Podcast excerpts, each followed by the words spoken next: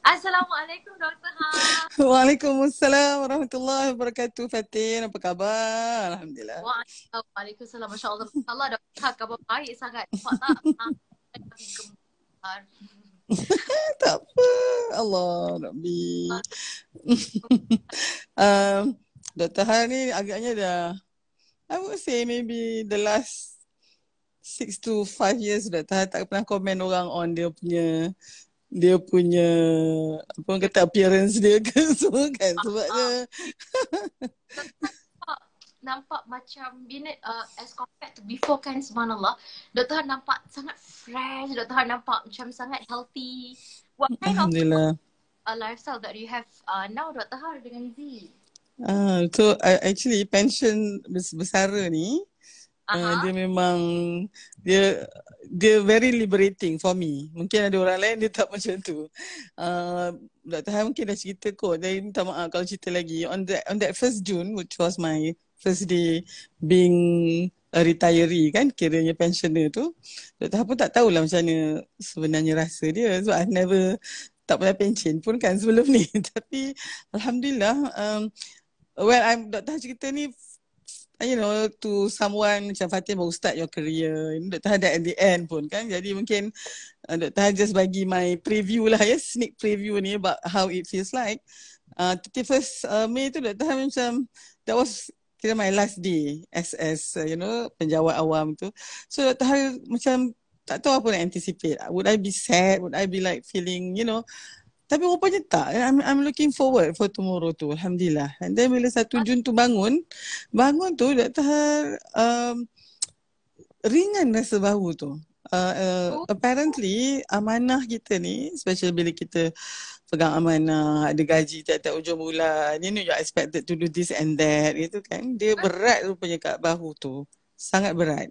Tapi bila dah tak perlu tu, dia rupanya ringan. Tu satu. Kedua, Well, uh, Dr. Ha uh, rasa macam even though Dr. Ha tak pernah lah nak lari, marathon tapi I I I have experience you know this you know touching the finishing line tu. Dia ada se jubilant or victorious ataupun triumphant macam tu. Dia ada ada rasa menang tu kan. And then yang ketiga I feel um you know uh, uh, Fatih bila you hutang dengan orang, you langsaikan hutang tu you feel like uh, okay. tak apa tak apa. Uh, you feel like hutang tu dah sebenarnya kalau kita kan sebagai um, apa pekerja ni dia ada aku janji dia kan dia tak boleh buat tu tak boleh buat ni. So dia dia macam hutang dekat lain way. Dan dah dah balik dah jawab apa dah selesai hutang tu. Dan satu lagi yang ni dah satu aspek pun. Rupanya dia macam all this while ada ada rantai besi yang membelenggu kat apa dekat Dr. Han punya kaki apa ya, ibu ibu buku lali tu and somebody actually unlock that. So I feel liberated kan. Ha jadi for all that Dr. Han sangat rasa syukur and um, cumanya ya macam ni agaknya. Uh, I have given my best agaknya throughout this 30 years kan. Jadi jadi alhamdulillah bila dah sampai habis tu dia rasa lagi gitulah. So you all kalau ya yeah, uh, tengah tengah you know at, at your starting point of this journey ya yeah, uh, career uh, semua ni there there'll be a lot of ups and downs. Tapi mudah-mudahan Dr. doakan ya yeah, you all have given your best. Uh, menjadi orang yang uh, you know really come up to your your potential. Itu sebenarnya. Setiap orang kita kalau kita cuba ya yeah, uh, pastikan kita explore semua potential kita akhirnya mungkin bila sampai masanya untuk kita Dr. Sebenarnya bukan besar tu maknanya tak buat apa ya. Uh, I tutup one chapter, I buka chapter baru kan. Tapi uh, dia dia rasa macam okay dah selesai yang tu now tu yang mungkin yang Fatin kata macam rasa fresh tu kan. Ya. Rasa macam yeah, I feel um, do I feel young? Uh, well, I I feel like macam Allah masih bagi lagi peluang. Uh, yeah, peluang lagi Alhamdulillah. It might be until tomorrow aja agaknya Fatin. Uh, ya, mana kita tahu. Or maybe another 30 years to come. Tapi Dr. Har mungkin nak kata, I will take it. You know, uh, sebanyak mana yang Allah bagi. Uh, jadi, so uh, Dr. Har rasa lesson untuk uh, yang Dr. Har dapat ni adalah tentang menguruskan uh, expectation kita, uh, jangkaan kita, you know, pengharapan kita. And tajuk jodoh ni, uh, ya, sebenarnya is all about that. Uh, okay. So, uh, mungkin Dr. Har kan, um, sebelum Fatin tanya, Dr. Har, okay, jodoh, ya, rezeki, bila kita akan mati, itu semuanya rahsia Allah. Ya? Allah saja yang yang tahu. Tapi dari sudut rezeki jodoh dan kematian tu memang dah ada dah pun.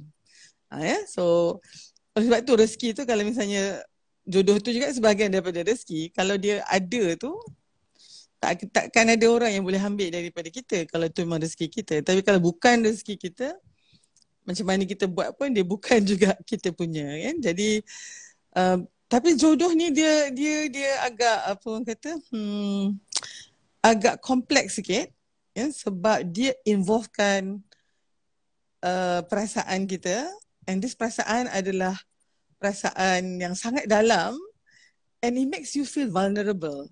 Dr. Han rasa jodoh ni dia Dr. tengah baca buku Brené Brown ni Daring Greatly ni kan. Uh, so this today is all about books lah. Ah uh, ya. Yeah? Uh, Daring Greatly ni dia macam terbalik pula kan tapi Brené Brown ni dia uh, PhD dia is actually researching on shame. you know I I macam terpengsan sekejap. How, how could somebody actually study shame? Yeah?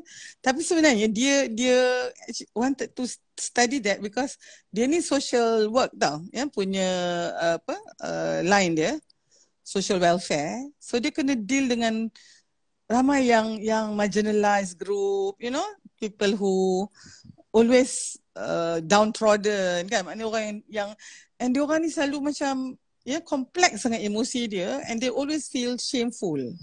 Yalah dia tak ada ni kan dia tak kaya, dia tak cantik, dia minority contohnya kan. So dia betul-betul nak study shame tu. And and bila you baca ni kan dia kata the more dia study pasal shame tu lagilah dia actually dia punya emotion up and down because it already address the issue of vulnerability dan dan Dr. Ha rasa jodoh kan is something very vulnerable. You become vulnerable when you talk about it because yelah kan you uh, you nak fall in love with somebody you tak tahu lagi orang tu sayang you ke tidak kan. And then here you are you vulner- vulnerability is actually uh, a risk tau. It's an emotional risk. Uh, it's an uncertainty, yeah. And uh, oleh sebab tu dalam kan peribahasa Melayu selalu kata takkanlah aku uh, pra, apa pergi cari timba. Ha, patutnya apa? Timba itulah yang cari pergi kan ya. Tapi kalau dalam culture lain yang mana kita tahu sendiri ya dalam uh, kisah percintaan Rasulullah SAW dengan Sayyidatina Khadijah radhiyallahu anha um, Sayyidatina Khadijah dulu yang make the proposal. Tetapi dalam culture tu dia tak ada yang macam kita punya pergi cari timba lah you know. Ada satu lagi tahu dia kata apa um, uh, uh, lupa pula. Tapi this is like macam ada tangga ni yang selalu orang guna untuk apa orang kata untuk petik uh, buah-buah di dekat hutan ni. Uh, patutnya tangga tu lah yang pergi cari uh, uh, apa uh, enau ni. Tetapi dalam peribahasa tu dia kata enau tu pula yang pergi cari tangga tu. So it has always been in our culture that oh, orang perempuan dia tak dia tak make the first move gitu kan. Jadi so kita kenalah duduk tunggu kat dia kan. Uh, uh, apa? Uh, Fatin.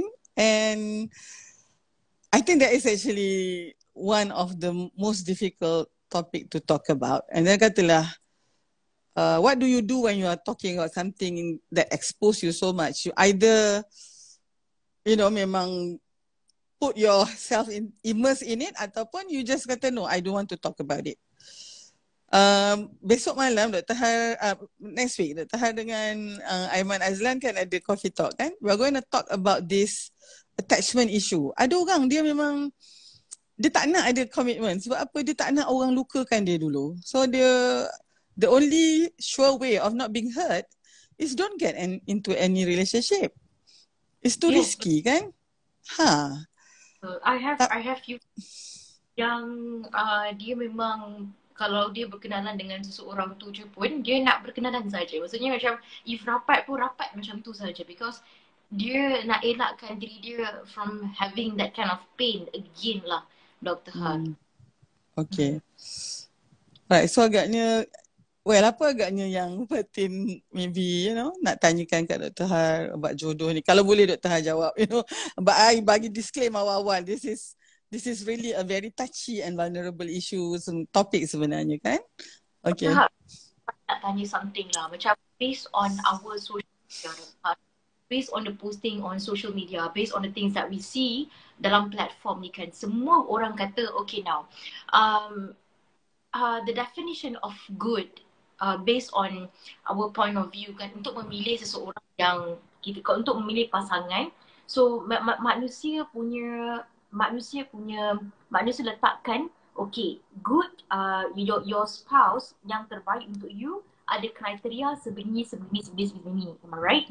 Tapi ha, reality kadang-kadang macam in reality lah dalam mana perkahwinan Dr. Har pasangan ada pasangan certain pasangan yang tidak pun uh, menunjukkan kriteria tu tetapi bila mana mereka berkahwin it's a progress of uh, it's a progress of improvement lah dalam mana individu tu kan Dr. Har so macam mana Dr. Har kadang-kadang kita rasa sekarang ni orang tu jahat dia akan menjadi orang jahat so do not marry that person for example or do not do not be with that person for example but but it is it is not fair Dr. Har to the person that sebenarnya they are very kind but they are not given the chance to be kind and we are basically macam too early to judge them lah hmm. macam Dr. Har sebab kita rasa based on our definition terbaik itulah mempunyai karakter sebegini sebegini tapi sebenarnya ah macam mana Dr. Har bila mana orang dah berkahwin saja bila mana mereka tahu okay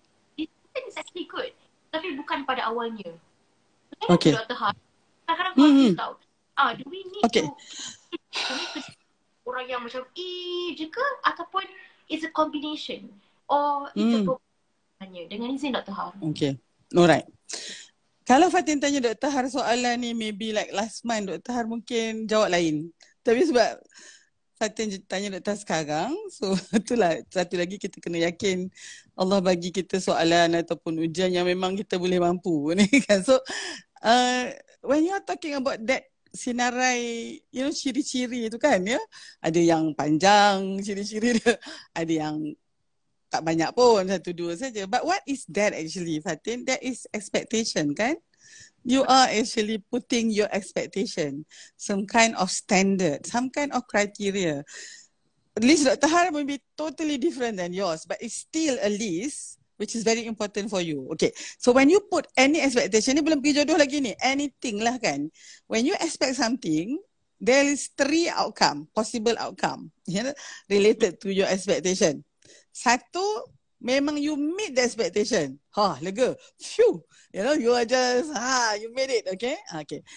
Tapi ada satu lagi situation where you exceed whatever you got is actually exceeding your expectation. Oh masa tu you memang oh yeah, you you memang melompat lah. You you're on cloud nine gitu kan ya. But the third one is that you hardly meet your expectation. So there's a gap between your expectation and what you got. Okay, and that gap can be so wide or but it's still a gap. Then dan bila kita tak meet kita punya expectation, kita akan rasa kecewa, kita akan rasa frust, kita akan rasa tertekan, ya? kita rasa macam you really feel pissed off gitu kan. You rasa macam betrayed ke whatever you want to call it but that is all negative emotion tau. And then let's say you memang never meet your expectation. Ya. Then you pun mulalah rasa bored kan apa benda ni semuanya tak macam expect, expect. Tapi kan Fatin, do you realise that expectation is actually you yang tentukan. Of course orang ada expectation pada you, okay? Uh, uh, but but then of course you pun ada expectation pada orang. But then basically let's talk about our expectation dulu. And jodoh is something like that. Kan? And then of course lah kita tahu apa ciri-ciri suami laki yang baik. And then now kan, okay, coming still masih lagi tentang expectation. Uh, I give a very easy analogy eh. Uh, eh. Uh, katalah an, ad, adik kita yang baru-baru dapat SPM ni kan dapat 8A plus, 1A. Okay, 9A lah tapi 8A plus 1A. Mak dia dengan ayah dia memang target banyak tu. Okay, Along, uh, mak dengan abah, ya, yeah, uh, I expect Alung memang boleh dapat 8A plus 1A. Dia tengok dapat result tu. So, ah okey lah. Memang dah memang kita expect kan. Tapi ada seorang lagi ni, mak dia dengan ayah dia kata, Alung you must get 9A plus. Tapi dia dapat 8A plus dengan 1A. Sampai sekarang ni, dah dekat, dah sebulan lebih ni, mak dia duk asyik sindir dia about that 1A plus yang dia tak dapat tu, tak tak? Okay? Padahal dia dah dapat, padahal dia dah dapat 8A plus tu. Ya? Yeah? Total 9A juga tapi sebab tak sampai kan ke, ke dia punya hasrat dia. Ada seorang lagi mak ni dia kata ke anak dia, hmm, mama kalau ya kakak dapat 2A pun mama dah syukur sangat. Tiba-tiba dia dapat 8A plus 1A. Ha, ini yang oh nazar macam-macam lah kan. Baru ni pun tumbang lah seekor lembu korban sebab syukurnya lah anak dia ni. Because that is actually beyond beyond expectation. So kan kita kan agaknya we have to manage our expectation in terms of jodoh ni. So okay pada Dr. Har is yeah of course you can actually put your criteria tu. Tapi Dr. Har nak ingatkan lagi panjang kriteria tu lagi sukarlah nak mencari ya orang yang boleh meet all the criteria. Okay basically taklah pula kita tak nak expect anything kan anyone who comes kan gak asak lah tak boleh jugalah. Dia there must be certain criteria. Ha, ya? Yang sepatutnya uh, asas lah tetapi selalunya kita ni uh, especially in your days ni Fatin the SOCMED actually plays a very important role in in pitching your your expectation tau. That's why Kak Dr. Ha rasa one of the reason why mental health is so merosot nowadays kan is so declining is because you are you all keep on comparing yourself with what you see yeah, on the sock mat tu. Kan? Jadinya you want that. Ya, yeah, tengok ni I I want that. Uh, tengok lagi lepas tu nanti ya uh, masuk uh, apa uh, uh, reel orang lain pula uh, I want that juga. Lepas tu kalau tentang jodoh ni kita tengok Allah romantiknya uh, husband dia bagi surprise ni lah uh, they are so funny and then you know lah tapi you tahu lah couple-couple yang nampak romantik dalam mat tu itu masa you tengok yang itu yang dia bergaduh ya dia dia makin harmon each other tu dia tak tunjukkan. Ha, kan? Jadi and of course we can always act act out je kan? Jadi jadinya i think itu itu tentang jodoh ni satu meeting your expectation. Uh, yang itu yang agaknya kan Rasulullah SAW dah bagi dah petunjuk tu ya ataupun bimbingan tu kepada ibu uh, bapa yang ada anak perempuan dia. Suruh yang pilih antara empat tu ha ataupun ya orang lelaki nak pilih isteri empat tu dan Rasulullah kata kalau kamu pilih maknanya bagi prioriti pada agama itu you, you ni kan tapi taklah maksudnya itu saja dah cukup ya of course kat sini ni ya uh, pandangan Dr. Har that list is important tetapi kita juga kena ingat bahawa it's almost impossible to find somebody who has all this maybe you akan jumpa seorang yang ada tiga kat sana tapi yang lain tak ada. Ada pula seorang lagi mungkin yang the the middle four tapi yang lain tak ada. So itulah dia manusia. Tapi jangan lupa ya Fatin, orang lain tu juga yang melihat kita sebagai dia punya potential calon ya, pasangan, dia pun ada expectation dia juga. Impossible lah kalau dia tak ada pula kan. Kita je yang ada. So while you are actually trying to see whether that person tick tick across ya along your your list tadi tu the other person pun macam tu juga ah, kan? Jadi jadinya hmm tu yang ramai agaknya ni bukan nak bukan nak usik Fatin tapi agaknya senang lagi you know for all your kasih sayang dekat dekat ya macam kucing macam ni ni kan? Dia orang tak ada they are so unconditional kan dia dia tak of course they don't talk back to you kan as compared to a husband ataupun a wife. Tapi expectation dia they just want to be fat ya. Yeah? uh, and then nanti dia belai-belai uh, lepas tu kan mandikan dia. It's easier sebenarnya. Tapi human being is not like that kan? Ha jadi so uh, Dr. Han nampak macam as long as you do not want to take that risk and want to be vulnerable vulnerable tu maksud dia apa most of the time you list 10 kriteria tu agaknya you dapat dua je Fatin and you might realise that masa you dah kahwin lah and there's no turning back kan ha uh, what are you gonna do now you know with that not meeting expectation tu Ya, yeah? ha, jadi Dr. Han nampak uh, ada orang uh, yang mungkin dia takut tau nak ambil risiko ni sebab dia tak boleh nak deal with that. I expect dia macam ni, macam ni, macam ni. Tengok dia hmm, lain daripada yang expect. And then nak keluar dah macam, eh takkan kau nak bercerai baru dua hari kan? So you pun kenalah duduk dengan this person. By then you are already feel very disappointed with this person. Ya, yeah? indah kabar dia rupa je rupanya. Ah, pasalnya lepas kahwin tu lah Fatin baru nampak betul-betul you punya true colour kan ya.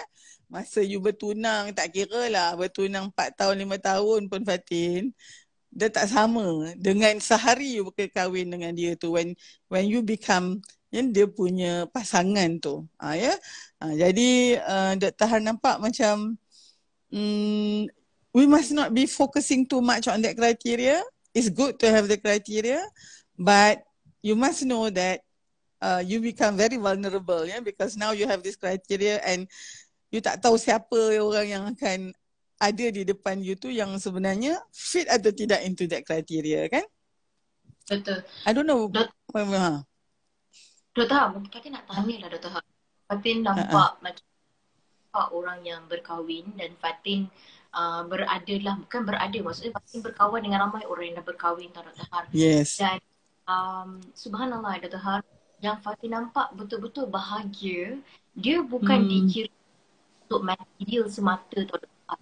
Okay. Betul. Fatih, apa yang Fatih cakap ni bercanggah dengan apa yang dinyatakan di media sosial ataupun dinyatakan oleh uh, orang umum lah sebab okay, di, for example Dr. Har Dr. Har macam my auntie Dr. Har kan dia kahwin, uh, Fatih nampak dia memilih pasangan suami dia dia bersetuju untuk berkahwin dengan suami dia uh, at first suami dia basically uh, bukanlah ada material yang macam mana um, social media ataupun orang umum nyatakan dia pertama ataupun yang, yang kedua uh, dari segi uh, dari segi agama tidaklah sekuat macam mana yang dinyatakan oleh orang umum yang mana okey mm. ada suami yang kuat agama dan uh, my auntie juga pilih seorang uh, uh, seorang uh, suami yang mana public uh, public kata yang okay, that particular person is not really good. Okay.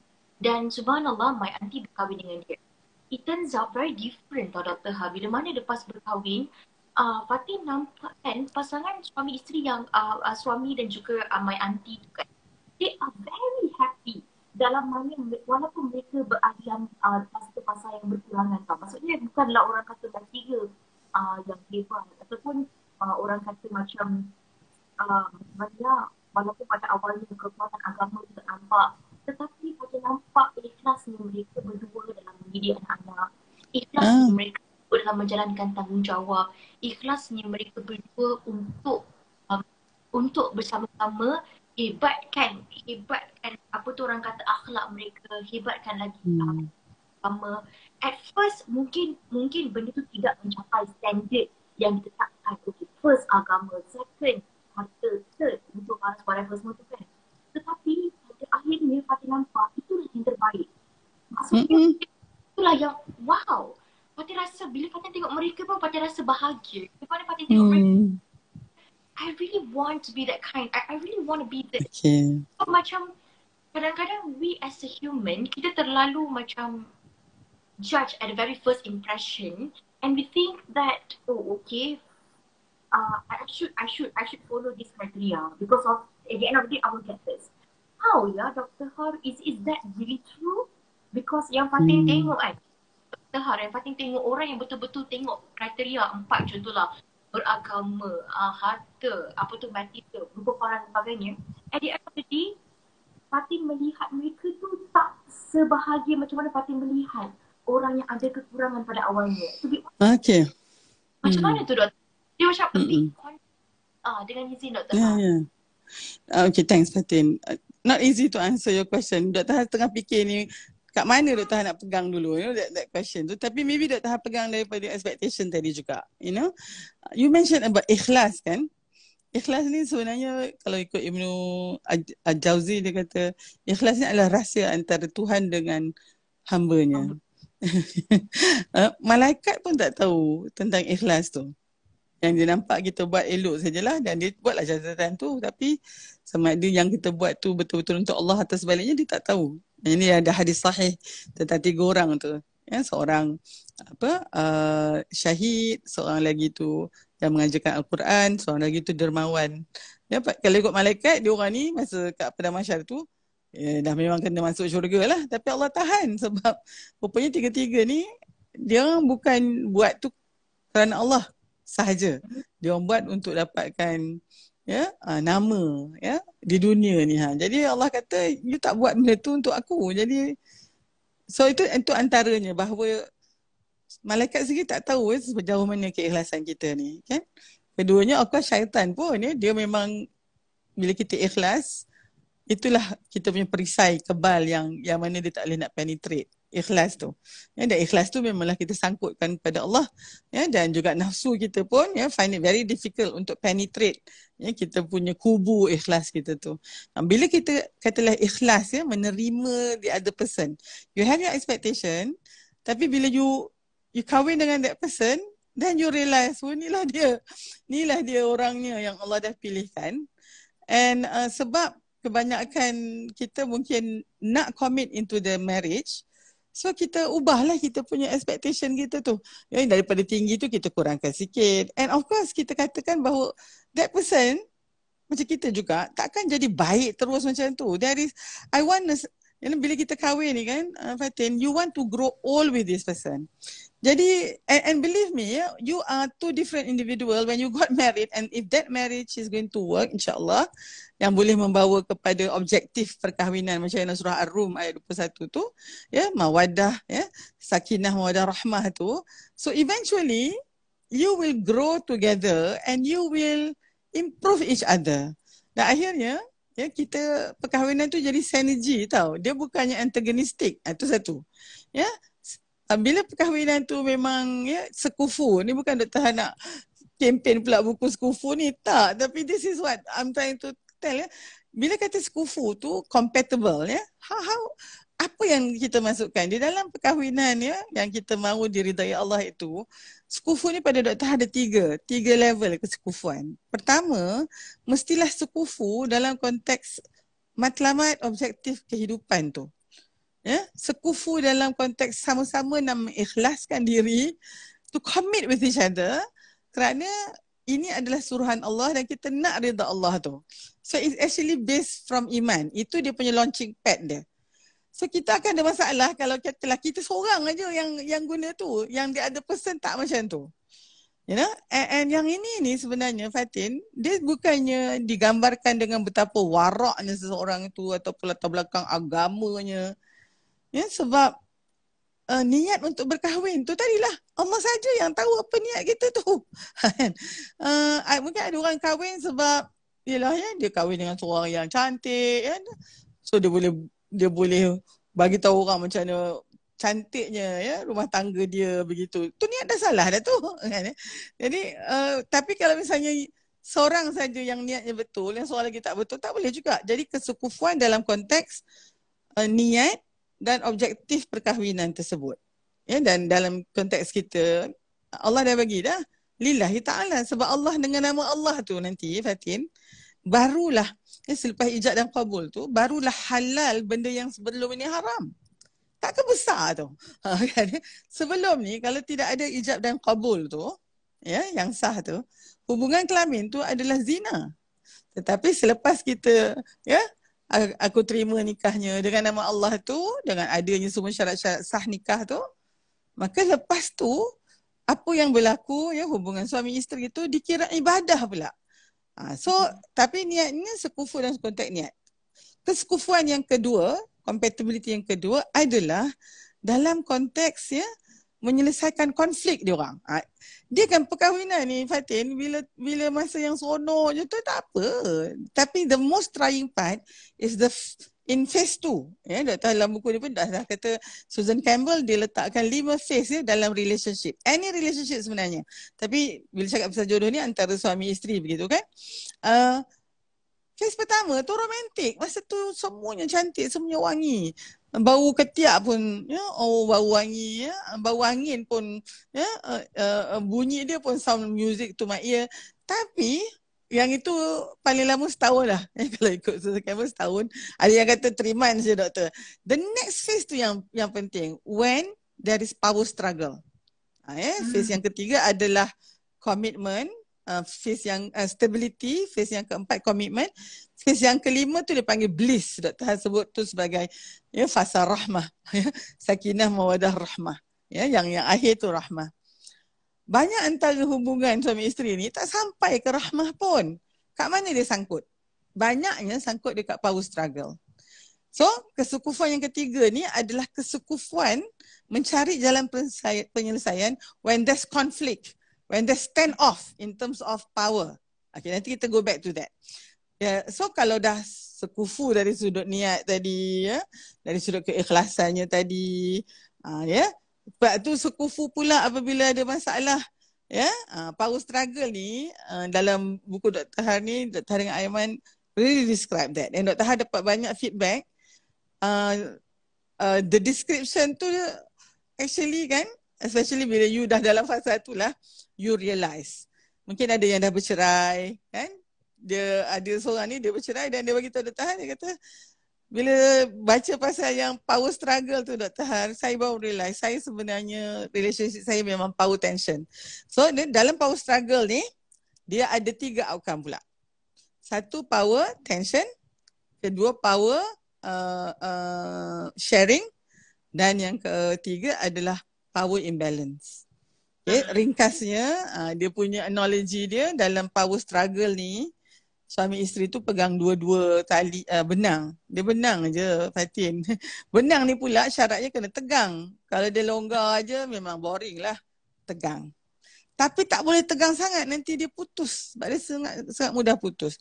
Dalam power tension, hubungan tu especially during this struggle, they remain to be individual. Me versus you you know and then dia akan the you know the struggle tu must end with a win lose. I must win you must lose. Orang sebelah sana pun macam tu juga. So dua-dua tarik on that. You know there is no collaboration there is competition all the time there is disrespect there is distrust. So akhirnya terputus lah. So kalau power tension tu dia memang lambat laun memang akan berpisah. Sebab you could not you know, orang kata tak boleh nak cari jalan penyelesaian pun kepada masalah you tu. So this is usually the marriage yang bercerai dalam tempoh lima tahun pertama perkahwinan. This is what Dr. Gottman ya, uh, dalam Gottman Institute, dia memang ada research dia tu tunjukkan. The early divorce yeah, is because of this power tension. Now, hmm. yang kedua tadi apa, uh, Fatin? Power sharing kan? Eh? Okay. Power sharing ni lah yang kita nak sebenarnya apabila, you know, me plus you equals to we. Okay, oh. so it's a synergy. It's one plus one equal to eleven tau, bukannya equal to two.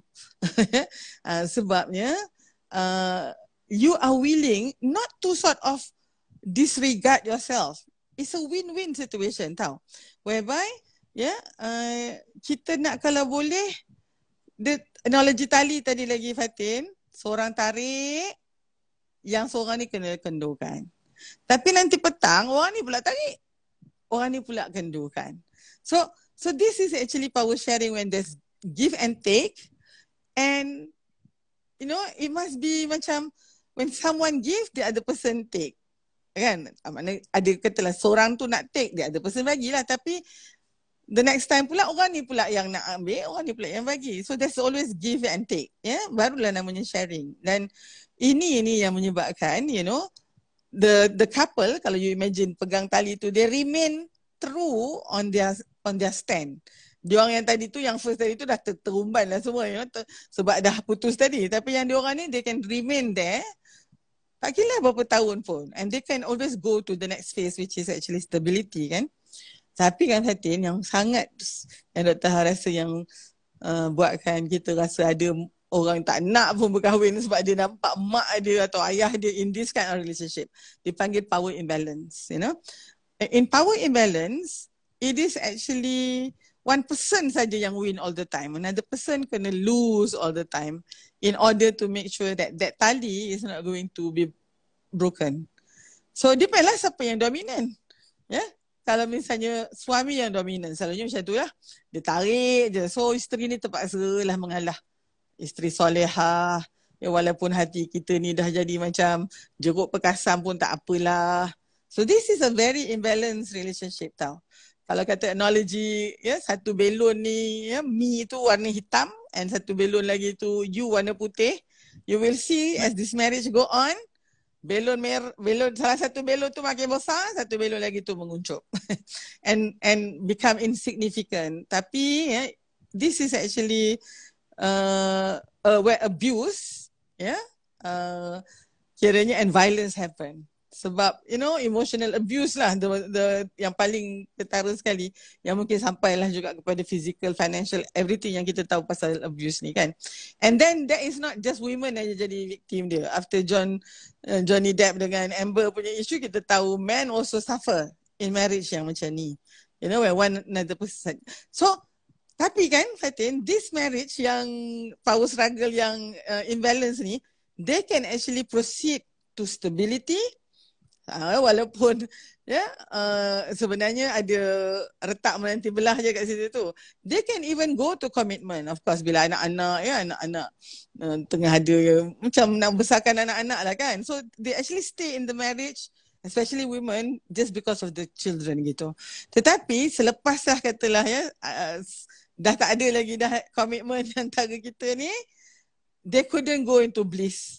And this is the time where uh, the person yang kena abuse atau yang kena mengalah all the time tu will finally take yeah, their their decision to get out of that marriage. Cuma dalam society kita, this late uh, divorce ni dia orang tak pergi terus ke ke mahkamah syariah? Sebabnya takkanlah nak minta cerai kan dah ada cucu dah ada banyak menantu besan lagi kan. So tapi uh, in in the real sense they are no longer husband and wife.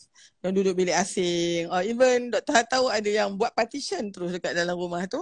Ada yang mungkin mak ni ha dia ikut je anak dia pergi KL ni ha dan suami dia yang selama ni kan uh, tidak pernah menyantuni hati isteri tu duduklah seorang kat, kat kampung tu. Kahwin seorang lagi pun yang isteri ni dah tak kisah dah because dia dah memang tak nak dah dua sekali so they cannot actually proceed to the to bliss tu So itu dia kesekufuan yang sudah objektif uh, matlamat hidup niat nak keikhlasan. Kedua kesekufuan dari sudut menyelesaikan konflik dalam power struggle dan yang ketiga uh, very important this one Fatin kesekufuan daripada restu ibu bapa. Ya, yeah, uh, yang ini ni sangat penting sebenarnya sebab terutama kalau ibu bapa kita ni ya orang im, apa pasangan yang soleh yang sentiasa doakan kebaikan kita. Doktor terpaksa disclaim lah kalau misalnya kebetulan mak bapak kita ni mata duitan ke you know ataupun you know yang kriteria dia tu memang kriteria yang tidak sejahtera dan salim yang itu lain tapi kalau lah mak bapak kita ni orangnya baik kan semua-semua ah ya kita kena dapatkan dia orang punya restu sebab itu sangat penting untuk kesekufuan ni bertahan ya.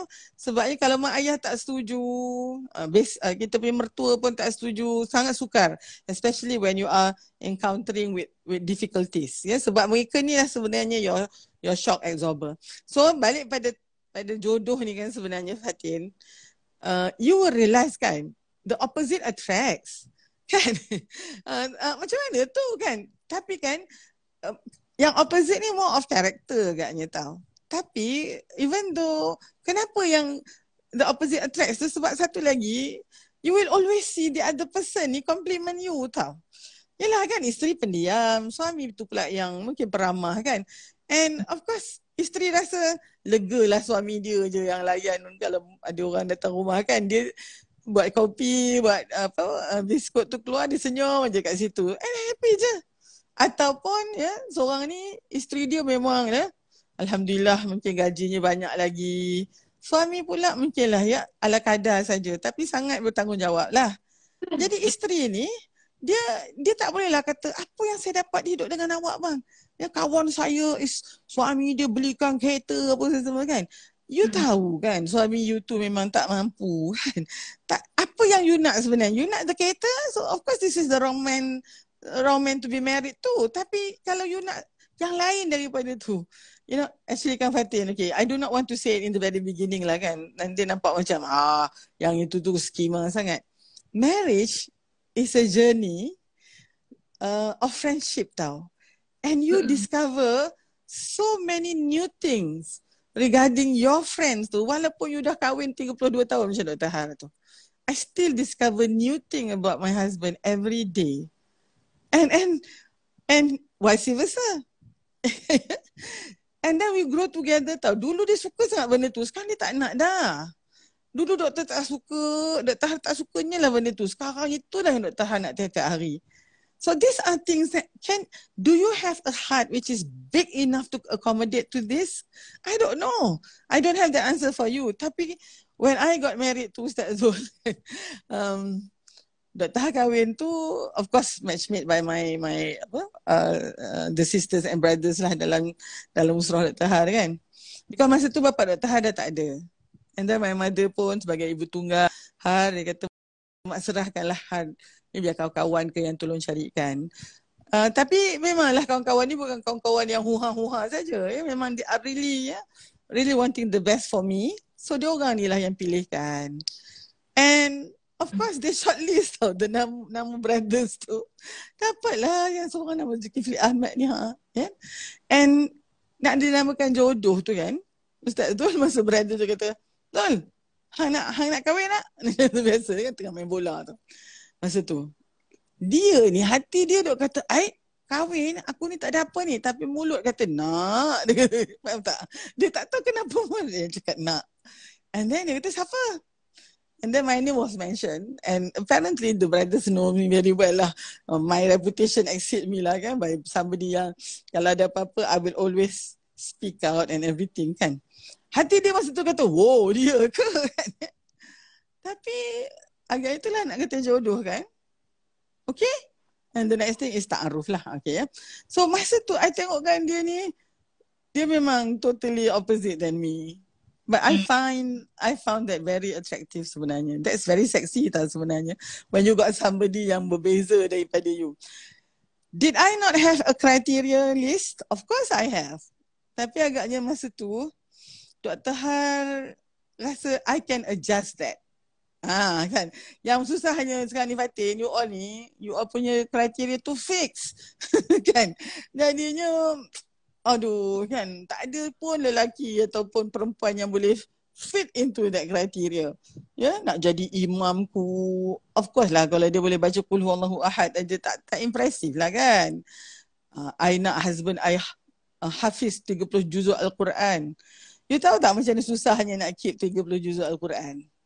Ya, yeah, especially kalau you sendiri tak pun, bukan jenis yang baca Al-Quran juga. kan ya?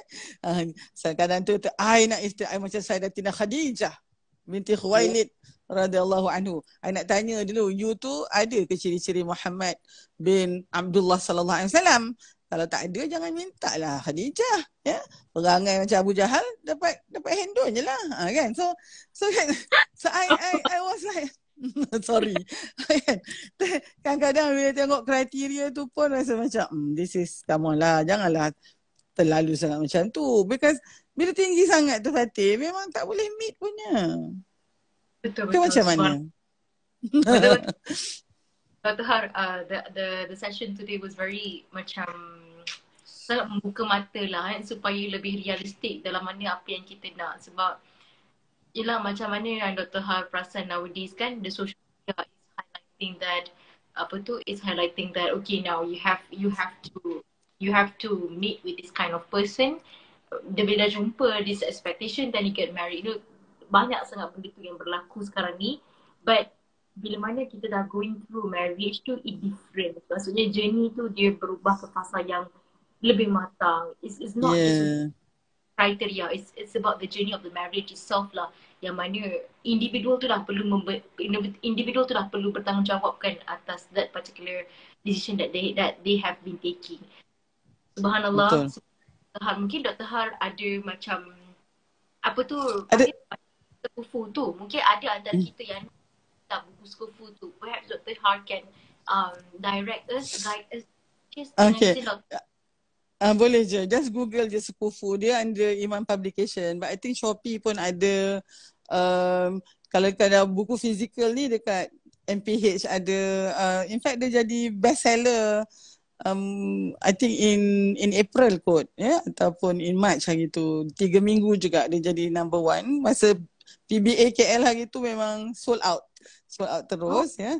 Uh, jadi uh, komen orang yang membaca tu dia orang rasa is is quite easy to relate. Uh, macam itulah. Sebabnya mungkin Dr. Ha dengan Aiman bercakap dari sudut pengalaman ya. Dan tentang jodoh ni of course uh, di awal tu dah nyatakan tentang apa itu kebahagiaan ya. Dan lima fasa alam rumah tangga tadi yang Dr. Ha sebut tadi dihuraikan. And ada satu bahagian yang khas tentang perebutan kuasa bermulanya konflik. Kat situ sebenarnya kebanyakan kita kesekufuan kita ter, terlerai di situlah. Maknanya sebab kita tak tak dapat ni kan. Uh, doktor rasa ada ada soalan sikit ni. Doktor kena jawab juga ni agaknya. Uh, Syafika agaknya ya. Bagaimana seorang perempuan yang tak pernah berada dalam sebuah relationship tapi berkeinginan untuk mula langkah yang baik untuk mengenali seorang atas dasar niat untuk ke arah perkahwinan. Okey. Anak-anak sebenarnya kalau urusan jodoh ni sebenarnya masih lagi dalam ruang lingkup tanggungjawab ibu dan bapa. Ya, maknanya ibu bapa ni memang kena ya, bila anak tu dah sampai usia marriageable age tu memang mak ayah ni kenalah ya start cari, start bertanya kawan-kawan kita. Tapi agaknya culture kita hari ni sebab Yelah mak ayah tu sendiri pun do apa orang kata uh, kahwin hari tu pun memang jenis kenyik-kenyik mata dekat dekat dekat college kan dekat dalam uh, kelas kuliah so mak ayah kita mungkin aspek kita pun macam tu juga ya tapi sebenarnya Dr. Har Dr. Har tahu dia lama dah sebab it's actually apa yang bapa Dr. Har uruskan dua-dua anak-anak dia dia lah yang susah payah ya buka mulut ya uh, dan bila tu yang bila buat Pak Harat uh, Dr. Har tak ada tu yang mak Dr. Har kata bagi kawan-kawan sajalah. So um, sebabnya kadang-kadang mungkin itu yang paling baik juga Fatin. Uh, okay Dr. Har just nak bagi tahu um, baru ni Dr. Har uh, anak buah Dr. Har ya uh, kahwin and then dah jodoh dia lah kot dengan my student pula. Tapi uh, anak buah Dr. Har ni uh, masa yang COVID 2020 tu kan raya tu kita masih, masih dah boleh lah nak berziarah. Masa tu dah peluk dia tu dengan pakai-pakai mask tu dia kata uh, dia panggil doktor ni lek kan lek tu dalam bahasa Jawa makcik makcik kecil makcik cilik. So panggil lek lah. Sebab ni anak anak abang doktor Har so telekan um, tolonglah carikan dia kata. Uh, dia tak ada orang lagi ni. Macam tu. Lepas tu Dr. Har pula bila anak-anak lah kan anak Dr. Har sampaikan hajat macam tu memang rasa terpanggil sangat tau. And then Dr. Har fikir eh hold on. I think I have a student lah kot yang memang I suka lah tengok dia kan dari sudut akhlak dia and uh, he's been my mentee for like 3-4 years masa tu dah. So Dr. Har lah yang kena buka mulut dan saya tanya ada tak? Dah ada kan kadang you all dah ada dah ada janji-janji kat sekolah ni kan? Tak adalah prom. Dia kata mana ada orang yang kenal kat saya ni. You know? Then I know pun budak lelaki pun dia orang pun rasa macam you know very vulnerable juga bab ni kan mana ada orang nak kat I say okay okay look I have my own needs uh, so itulah itulah matchmaking tau nama dia tapi I don't know somehow I rasa uh, bolehlah kita ta'aruf dulu. So I dengan my husband yang mediatekan dulu dia datang minum teh and then and we can see tau. Kalau dia memang dia memang nampak uh, sekufu tu kan dah nampak kesekufan tu akhlaknya baik ya dari sudut fizikalnya pun okey. And then the next thing Tahir kata bagi dua minggu lah untuk pilih untuk bincang untuk istikharah tapi memang dah jodoh dia orang agaknya kan within a week dua-dua dah kata okay we would like to proceed. Ha, kan. By then pasal dia orang dah, dah dewasa kan I leave them to just communicate to each other lah ya knowing ingat pesan kat dia orang ya kita punya relation apa uh, hubungan ni memang towards marriage saja. Ini bukannya try-try dulu uh, nak kawan-kawan dulu ke. Yang tu doktor Har minta maaf lah ya dia lain kawan-kawan tu dengan when you have your mindset for a marriage ya. Uh, jadi lepas tu the next thing um, maknya jumpa, lepas tu kang ayahnya pula jumpa. And then alhamdulillah uh, walimah lah baru ni. uh, uh, Jun baru ni kan. So masa tu uh, Dr. Har rasa macam of course there's a lot of uncertainty tau. Tapi kan uh, mungkin kan Fatin antara faktornya untuk Syafiqah uh, faktor yang paling utama tu adalah orang tengah tu.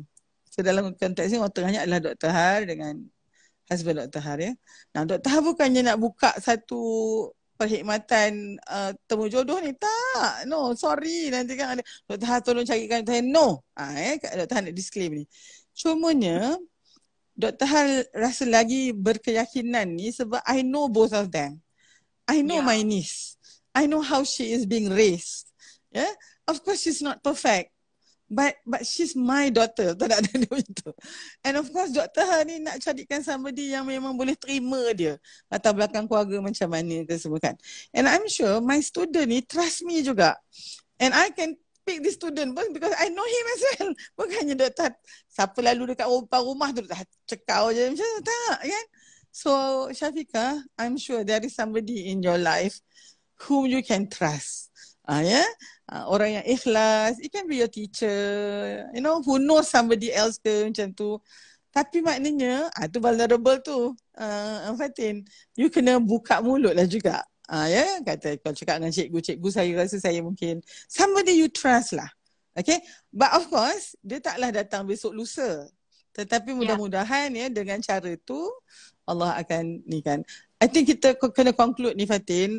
Uh, dengan surah An-Nur ayat 26 kan? Kalau kita tengok surah An-Nur ayat 26 tu ya adalah kejap doktor uh, doktor masa tu doktor dah cerita lah ni Fatin takut orang jemu. Doktor Har pun dah jemu cerita ni tapi anyway uh, I have to masa tu doktor Har mungkin ya umur bap- bapak doktor Har meninggal masa 21 so maybe that was one year before he he pass on. Doktor Har tengok kawan-kawan doktor Har dah ada dah you know dah ada tunang dah ada boyfriend Dr. Hari lah memang tak ada lah sebabnya dia orang kalau nak bercakap dengan Dr. Har pun macam dah rehearse ya statement tu macam 2 3 hari dah kan Halina boleh tak saya pinjam nota nanti saya akan pulangkan first thing in the in the morning kan dia tak adalah kau huha-huha semua ni so, tak apalah tu tapi Dr. Har tak tahu siapa lah pula agaknya yang nak kat Dr. Har ni kan so I I told my father that being vulnerable saya kata bapa Har ni I know I can be a a good wife. Apa tak confident ni tu. I think I uh, this was my word. Uh, Har rasa Har boleh buat seorang lelaki tu bahagia. confident betul. I think I can make a man happy. uh, and I I I'm I I'm quite confident that I can be a good mother. Tapi of course I must find the the person dulu kan. So masa tu my father kan, hmm, Fatin, tak ingat dia. dia kata Har tengok surah An-Nur ayat 26. So Dr. Har ambil ayat tu. Saya suruh baca. Kan ini ayat 26 ni sebenarnya selepas peristiwa hadisul if tentang fitnahnya ya saya Tina Aisyah kena kan sebagai ujian besar untuk ahli bait ketika tu kan dan dirakamkan dalam surah An-Nur ni tentang bagaimana kita nak menangani fitnah-fitnah yang macam ini inilah ha, ya dan dalam ayat 26 tu Ya, yang ni memang ya kita memang uh, ada relationnya dengan perbincangan kita ni. Auzubillahi minasyaitonirrajim. Al-khabithatu lil-khabithin wal-khabithuna lil-khabithat. Wat-tayyibatu lit-tayyibin wat-tayyibuna lit-tayyibat. Ya. Uh, perempuan yang keji untuk lelaki yang keji. Lelaki yang keji untuk perempuan yang keji pula. Sedangkan perempuan yang tayyibat baik adalah untuk lelaki yang baik. Lelaki baik untuk wanita yang baik pula. Tu bapak Dr. Har kata, Har, bapak dah didik dengan mak, dah didik Har untuk jadi tajibat. Satu bapak tengok pun, Har sendiri pun dah dah dah pandai dah nak mem- memastikan diri tu tajibat. Yakinlah, ya. Tajibinnya tu ada. Cuma bapak tak tahulah tajibinnya tu kat mana, ya. Tapi Har terus saja, ya. Jadikan diri tu tajibat, insyaAllah Allah itu itu janji Allah tu. And then Dr. Har tanya, bolehkah Har doa untuk tajibat ni? Yang Tayyibin ni kan. Bapak doktor kata boleh. doktor being vulnerable. Eh malulah kan. I feel kita malulah kan. Dan bapak doktor kata eh apa pula nak malu. Mintalah ke Allah. Sebab Allah je pun yang boleh bagikan Tayyibin tu. Doktor bincang tu asar agaknya. Bapak asar macam ni, kan. Maghrib tu daripada saat tu maghrib tu doktor start doa. untuk tayyibin ni. Dr. Ha kata, Ya Allah, I do not know where my tayyibin is. dia semuanya dalam pengetahuanmu. But ya Allah, kan, bila sampai dia tu nanti, uh, just mantapkan hati hamba ni. Sebab antara masalah kan hari ni Fatin tentang jodoh ni, you do not know whether that is the person for you or not. Yeah, you're vulnerable kan? What if this is not that person? What if, you know, sekarang je baik, nanti bila kahwin dia tangan-tangannya kita. What if, what if macam tu lah. Tapi Alhamdulillah dengan doa tu, tapi taklah besok terus datang, tot tot tot, I'm Toyibin, taklah kan ya. Uh, maybe about two years juga. tapi bila uh, bila Ustaz Zul hantar dia punya biodata tu untuk Dr. Har consider sebagai calon suami tu, Dr. Har tak buka pun lagi. It was given to me in the in the faculty masa tu. Of course, ada book, debak, debak, debak lah kan. It was handed over to me by my my nakib. Yeah, uh, apa, uh, dia yang paskan. Dr. Har tak buka lah tu sampai Dr. Har sampai college. Sampai masuk bilik tu kan. Tapi Masa dah tahap balik tu, tahap jalan balik tu daripada hospital KL tu pergi ke college dekat Tasik Titi Wangsa tu, jalan Temeluh tu. Sepanjang tu dia kata, whoever is in this envelope, Ya Allah, I know he's my Tayyibin. I will accept him. Tak kira lah, ya muka dia macam mana, dia ada harta ke tidak, you know. Uh, mata satu ke mata tiga ke kaki, ya, kaki panjang, kaki pendek ke this is going to be my tayyibin. So bila doktor buka tu Fatin, uh, gambar tu tak lekat pula kat dalam kat dalam surat tu tau. So dia macam top terjatuh atas meja tu face down. Doktor gedebuk gedebuk gedebuk gedebuk kan. Tapi bila doktor tengok, hmm, handsome pun. Rupanya handsome tak handsome tu kat mata kita. Yeah, it's in the eye of the beholder. He might be the most, the ugliest man on earth. Tapi sebab dia tayyibin Dr. Ha, so I see him as the most charming person in the world. For me, kan? I don't care lah apa orang lain tengok kan. He might be the most gorgeous man on earth. Tapi I tak berkenan. Tak berkenan juga kan ya. Tapi so, Dr. tak istikharah dah uh, Fatin. Sebab istikharah tu bila you ada taradud kan. Bila you tak sure. But when you are so con- convinced and so confident with Allah punya choice ni. Dr. tak, tak istikharah pun. And you know what? Ustaz Zul pun dia tak istikharah lepas dia dapat Dr. Han punya tu. So, Han tak, tak tahu macam mana rasanya, eh, is this the right person or is this not the right person? Alhamdulillah. And I think he is my tayyibin up to this day, you know. He become more and more tayyib. and he's now knocking on the door because dia nak siap-siap pergi solat maghrib ni. So.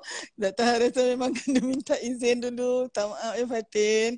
So, insyaAllah kita, I really enjoy the discussion as always Fatin it's not you who learn from me actually it's me who learn from you all sebenarnya ya so i i really look forward for our next uh, uh, IG live insyaallah ada juga orang minta kita buat more than once a, a month tapi Dr. Ha kata kalau kerap sangat pun jadi bosan uh, tak apalah once a month dulu ya Fatin so Dr. minta izin dulu ya Fatin minta maaf sangat very much Dr. Ha sebab Fatimah nak kena gerak ke Astro ada uh-uh. uh, ada Fatimah malam ni jam 8 malam so kena bergerak ah, dulu. Masya Allah. Okay, okay. Alright. Okay, Assalamualaikum. Salam. Alright, Alhamdulillah. Uh, Alhamdulillah, thank you very much to Dr. Har sebab bantu kita semua to get the idea of jodoh. But kalau you all perasan lah kan macam mana yang Dr. Har kata initially, um, Dr. Har tak melihat pun kepada material semata-mata. For example, the face. I mean, uh, whoever comes to kalau memang benda tu mengikut kata hati kita we are convinced of that. So insyaallah do proceed with it lah. So i think today's punya live session with Dr. Ha it was very enlightened. And benda yang paling best adalah subhanallah kan? Macam bila kita boleh terima seorang tu dengan hati yang terbuka. And you know macam yang paling penting adalah bila kita nak bina that kind of marriage